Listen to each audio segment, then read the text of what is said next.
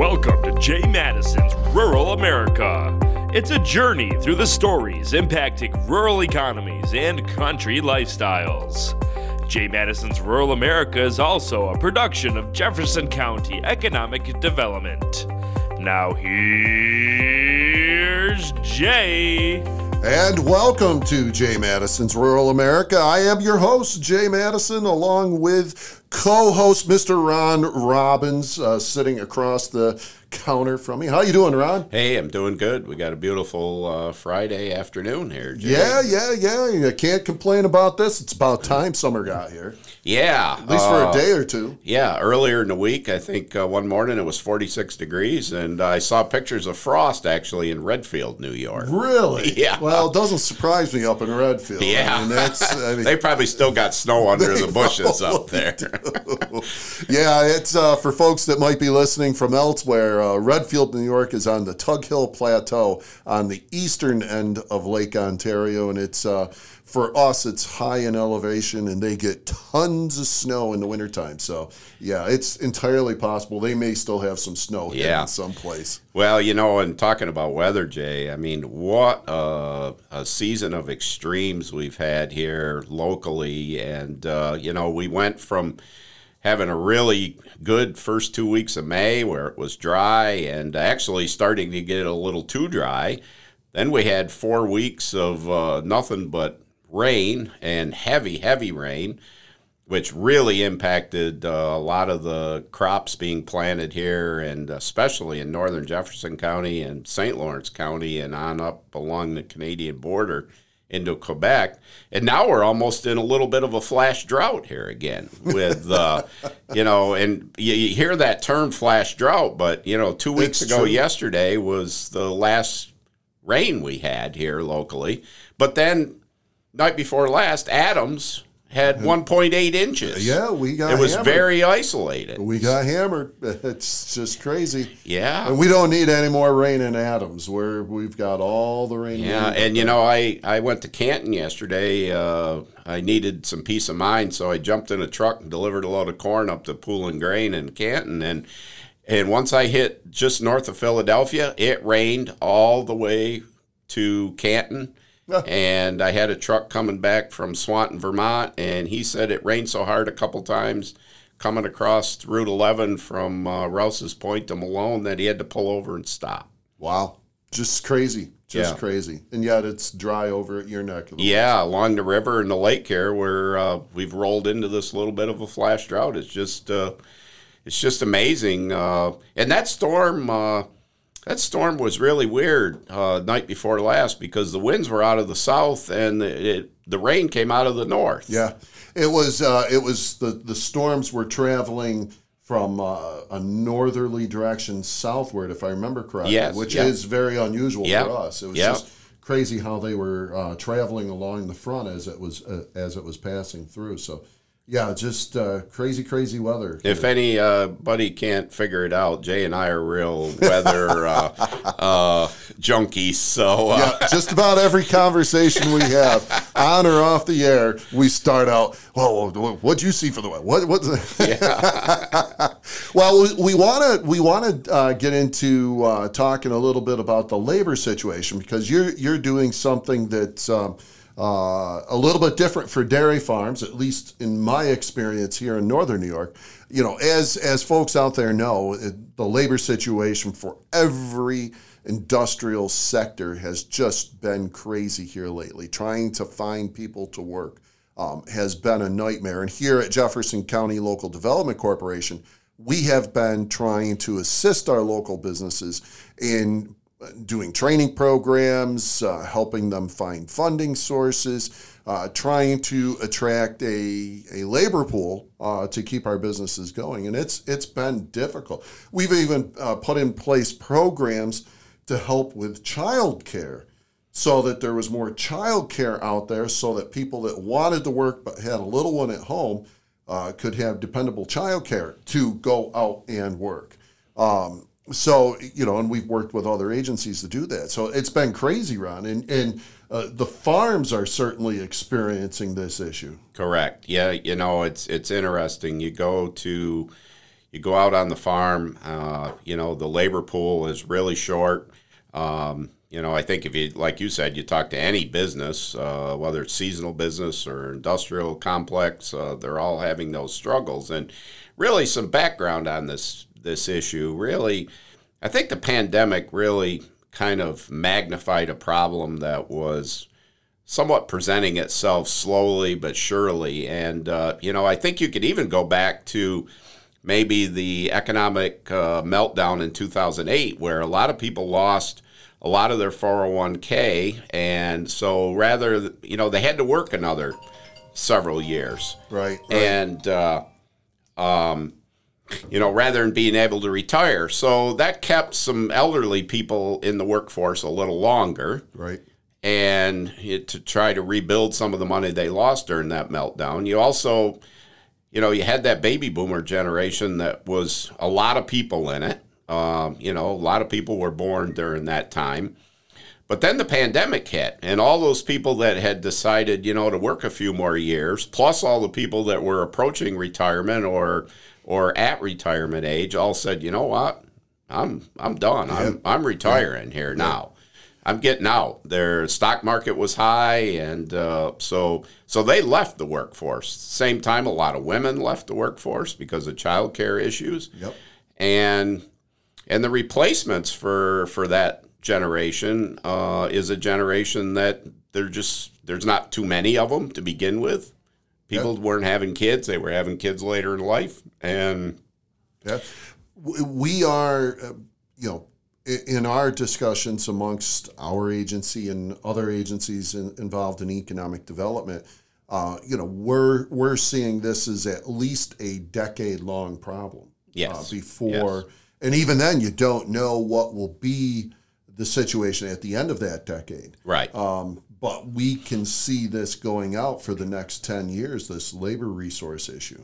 Um, it, you know, uh, just, you know, for example, I'm a, I'm, I'm a prime example. I'm a Gen Xer. I'm 56 years old. My wife and I have one son. Uh, where Yeah. families in the generation before us had multiple children, uh, people in my age bracket, there's an awful lot of us that only had one child. right, And so that population is going down. It's it's reducing that labor pool that you know my son is now at that point where he is entering the the, the workplace. right, And there's only one of him, not two or three Right. or four. So that's that's exacerbating the problem. And then, like you said, um, you know, my friends that I graduated school with, and it upsets me to no end. They're all retiring, and I'm like, yeah, wait a minute here. You're not supposed. I'm not retiring yet. Why are all you retiring? But they're retiring. You know, teachers. Right. Uh, a lot of them are teachers, and man, they're getting out. They're you know, just had another friend. Well, two two of them uh, just retired at the end of the school year. School year. So, um, yeah, it's getting worse. And Yeah, and like you say, I mean, this is not going to fix itself, you know, in the next six months or a year. This is at least a 10 year cycle and could be longer. And of course, you know, nobody wants to face the fact, uh, both from the policy side and, and from the, uh, you know, the social side of we need good immigration policy Right. here for this country yes, we do. and neither party, Democrats or Republicans, seem to want to. They, they want to sensationalize immigration. Uh, you know, certainly what's going on at the border right now is is not anything I agree with. Um, but at the same time, we're going to need solid immigration policy to fill these jobs. And you know, I find it interesting. I was in Germany five years ago on a tour with John Deere, and at the John Deere manufacturing facility in Germany, the vast majority of the workers there were uh, Ukrainian, Lithuanian, Poland, Polish. Um, they had immigrated over because this cycle ha- was playing out in, in Germany at the same kind of the same way it is here. You know, Germans, there wasn't a lot of them. People hadn't had kids. They, uh, you know, social programs were pretty solid in Germany, so you know it didn't encourage work, and uh, so they were relying on immigrant labor to run the factories there. Interesting. Well, you know, you and I, uh, amongst other farmers and, and, people in agriculture, you know, I know I've, I've, you know, uh, locked elbows with you, and we have advocated to elected officials that we need a smart uh, farm worker guest program or Im- immigration policy or whatever it is. This idea of streaming people across the border illegally does nothing in the end to fix problems. Um, yes, the, they are a labor pool, but it's not a good labor pool. And that's not a reflection on the individuals, it's a reflection on the way they're here.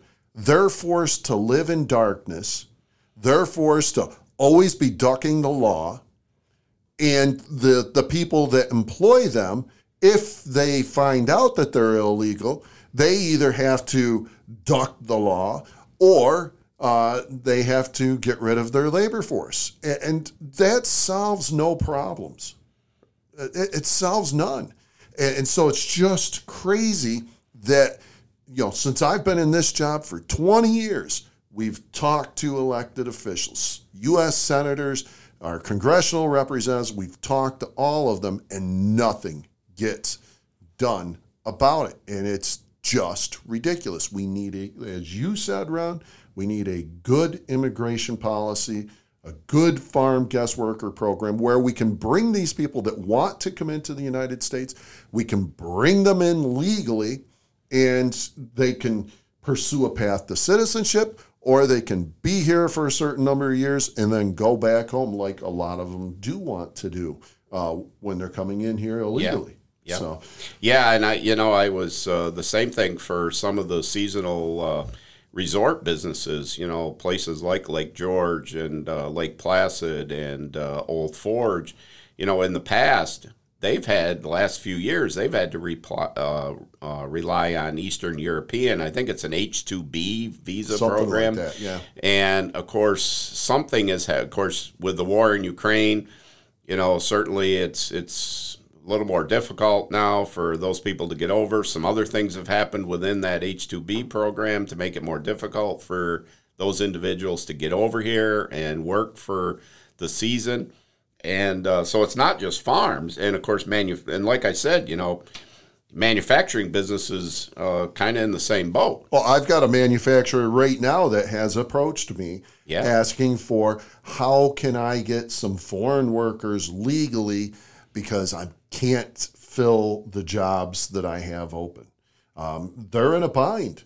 And yeah, and I mean, you know, for those that say, "Well, you just need to pay more," that that's that's not even on the table for discussion because they're very well paid. I mean, yeah. this I know the particular business you're talking about is a very well run business and they pay their people very very well. Right. And and the vast majority of farms uh, are the same way. I mean, it's I mean 99.9% of them uh, pay highly competitive wages to get right. these people and keep them employed. So um, you know, we that that is a, a lame excuse. It is a lame excuse, absolutely. And it's it's shouldn't even be a topic of discussion. Yeah. And well, and you know, this idea that we can just keep raising wages all over the place, eventually you run out of the ability to do that. You know, a burger at McDonald's is only going to be worth so much. Yeah. And there, there's a line there. And that's why we're dealing with the inflation that we're dealing with is just it, it's this whole idea that you can just keep running everything up. It, it doesn't work. It doesn't work. Now i, I want to get to um, you're pursuing one solution which um, i didn't think was necessarily possible for dairy farms to do and that's you're you're trying to work through the H-2A visa program, uh, which is a is a program that allows you to bring in foreign workers legally into the United States, but it's a very seasonal program. Correct. It's very seasonal, which you know, dairy certainly is not a seasonal operation. It's twenty four seven every single day of the year, including Christmas, right? Yeah, I mean, yeah, cows have to be milked. Every so, day. And uh, but the big part of one a big part of a dairy farm is the cropping operation Okay. and running equipment. Um, you know, getting crops planted, harvested timely, and uh, taking care of you know the outside outside work that has to be done, facility uh, maintenance, uh, equipment maintenance, all those things. That is more seasonal Okay. Because in the dead of winter, other than repairing equipment, uh, you know, in the shop, you're not out in the field. So Right. Right. so we have pursued an avenue. So a lot of a lot of big ag uh, custom harvesters, for instance, in the Midwest and the South, uh, big agricultural operations in the South and the Midwest that require a lot of people have have gone to the H2A program and teamed up with recruiting services that bring uh, people in from places like South Africa, uh, Ukraine, um, Poland, uh, sometimes South America, uh, Brazilians, Argentines, but South African being being a, a real potential conduit, and so we have to go back and recognize that in South Africa, um, a lot of white South Africans were uh, driven off their farms. Right. Yeah. They were uh, literally. Yeah, driven liver, literally at at, at gunpoint, Yeah. driven off their farms. Um, and so you have this pool of basically farmers who lost their land, and uh, they're very well trained. Um, you know, mechanics, equipment operation, and they're eager to come over here and work for nine or ten months. Huh. Okay. Okay. And like you said, these are people that were involved in agriculture, got driven out of it because of political issues, and Yeah. I, we won't go into those. Um, and now they're looking for the opportunity to get back in, into agriculture. Yes. Huh. Yeah. Well, that's and, interesting. and a lot of these big ag enterprises in the Midwest and the South, they have these individuals. They uh, they go they come legally for nine or ten months. They go home for a couple months, and then they they you have to reapply every year. But once you get the process down, um, it's pretty simple. Um, I shouldn't say simple, but it's uh, uh, We're talking federal government. yeah, yeah, I guess that was a poor choice of words. Um, but you know, at least once you're in the routine of it, it becomes more straightforward, I guess, and uh, they can come back Huh. if they so wish. So, so you wouldn't use these people for milking because milking, like you said, is 365 days a year, um, and you want the people that are milking your cows to be there. Every day and have consistency every single day of That, the year. that's really important That's real for important. milk milking cows because their cows are very sensitive to a change in in the process, even little changes. Yeah, even subtle changes. Uh, cows are very much creatures of habit, and they like to be handled the same way at the same time um, by the same person every single day. Hmm. And once they adapt, um, that's a topic for another day. We're actually right, doing right, right. doing a study with Syracuse University that in regard to human interaction, but they're they're putting they're using they're doing a study at our farm in regards to cows and what they can potentially learn from cows and relate it to humans. and I said a lot. I was gonna say probably a lot more than we realize. Yeah, but Oh, that's my. a topic for Yes, another day yes, anyway. Yes, yes. And- So, so you wouldn't use these H two A people for milking your cows, but like you said, um, you're cropping, you know, planting and harvesting, that is very seasonal here in northern New York. yes. So Yeah. there's an opportunity. So where are you at in that program? So we teamed up with a recruiting service based out of North Carolina. Uh, it's actually a faith-based uh, recruiting service. Oh, wow. Um, so uh, um, very neat people to work with, and um, they uh, they provide you with resumes. They uh, they vet candidates, um, do the initial interviews, and then they pass them off to us for a conversation, and then ultimately you make a decision if you want. If you want two workers, uh, you know they'll provide you lots of candidates, and you can decide. Uh, then they walk you through the the whole immigration uh, paperwork policy or paperwork issues, and uh, you have to do a housing inspection by the New York State Department of Labor. So you have to provide. yeah, housing you have to provide housing. You have to provide them with uh, uh, a means of communication, uh, cell phone, and you have to provide them uh, with transportation at least to and from work every day. So they won't be legal to drive them. They will be legal to drive, but you have to give them a, uh, you know, you either got to give them a car or you got to provide them with a ride. But they they do have a U. All these candidates um, are legal to drive in the U.S. when they arrive here. Oh wow. Well, that that's pretty interesting. Yeah. So so let me ask you this because I'm thinking back to the manufacturer that asked me the question the other day about how do they obtain foreign workers. Is it possible then? Because you know, a manufacturer, somewhat like milking cows, Right. They're going to want the same people 365. But I'm wondering in their case because they're not dealing with sensitive cows Right. if if they were to obtain you know let's say two workers for 10 months um, and then is be in the process to obtain two more workers Right. for you know another 10 months And then rotate. is it possible to for them to get the same two Yes. workers back in Yes. a cyclical fashion Yes. so they could train these people up Yeah. have another two that come in that they train, and then they just keep rotating those Right. people that have been there. Yeah. They just keep rotating them through the operation. Yep. Now, with the H2A program, you're required to advertise for local people. Yeah, so the service helps all that and Oh, okay. and uh, gets you through that whole process, and uh, you pay a fee up front, of course, and uh, um, and then uh, and of course, yeah, you advertise, and you don't get a lot of No, candidates, right now. so that's pretty straightforward. yeah. And uh, you know, you especially don't get the candidates that have the level of training that these H two A folks have. Right. And you know, you get some that you know they've worked in equipment dealerships as technicians. They've been in machine shops. They've some have driven truck. Um, so you know they have.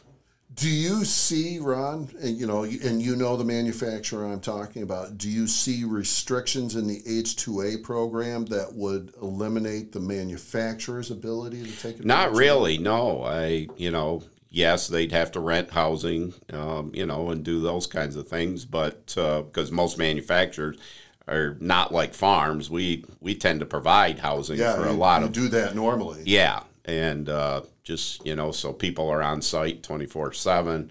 Um, But you know, from this case, uh, you know, I just I think it's an option that that we need to work towards and explore further. And uh, you know, we're we're in a little bit of a hang up right now. Uh, we had two workers that were approved thirty three days ago.